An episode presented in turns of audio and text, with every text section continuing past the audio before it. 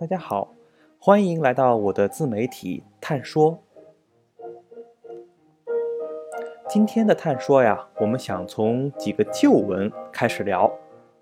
二零一四年的九月份呢，湖北碳市场签约了全国首单的碳排放权质押贷款。湖北碳排放权交易中心与兴业银行武汉分行、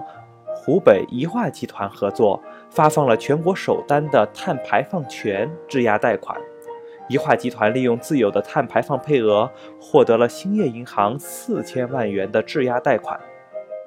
二零一四年的十二月十一号啊，上海银行又和上海宝碳签署了国内首单 CCE 二，也就是中国核证资源减排量质押贷款协议。上海宝碳单纯以 CCE 二做质押担保。参照全国七个碳交易所的加权平均交易价，以百分之七十的质押率，申请到了五百万元的质押贷款。不仅是 CCER 和碳排放权配额，森林碳汇也可以质押贷款。今年上半年啊，我国首笔林业碳汇质押贷款在大兴安岭农商银行顺利投放，贷款额度是一千万元。我们都知道呀。银行的风控是很严格的，如果碳排放权、碳减排量是不靠谱的质押标的，别说以百分之七十的质押率拿到贷款了，就连申请贷款都会很困难。但是，关于碳的金融创新不胜枚举，这是半年多前兴业证券和水晶探投总结出的我国已经有的碳金融产品类别。我们可以看到，碳基金、碳债券、碳抵押、碳回购、碳掉期、借碳、碳托管、碳信托、结构性存款、碳的抵押授信，有这么多的金融产品，说明我们的碳和碳的排放权是非常靠谱的金融属性的一个商品。讲到这儿啊。我突然想起了最近很多业主都面临着的林权质押难的问题。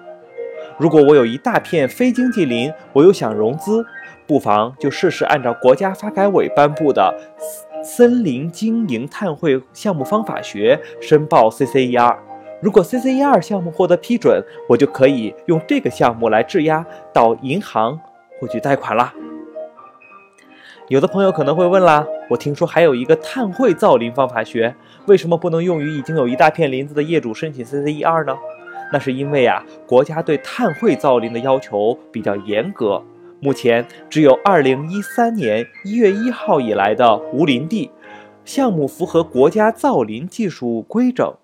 项目呢又不属于湿地或者有机土，项目对土壤的扰动面积比例不超过地面面积的百分之十。项目不造成此前的农业活动转移，项目不是经济林，满足这些条件才能申请碳汇造林，确实比较难吧？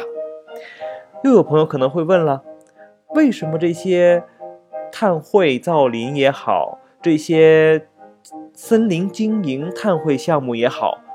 非要是非经济林呢？答案是啊，CCER 项目需要有额外性。这个性质要求项目本身的经济效益不能太好，比如说我种了苹果树、茶树，本来就是用苹果和茶挣钱，这个效益应当会高于那些防风固沙所产生的生态效益。这种情况下，CCER 项目是很有可能不获批的。好的，今天关于 CCER 和我们碳金融的创新就介绍到这儿，我们下期再见。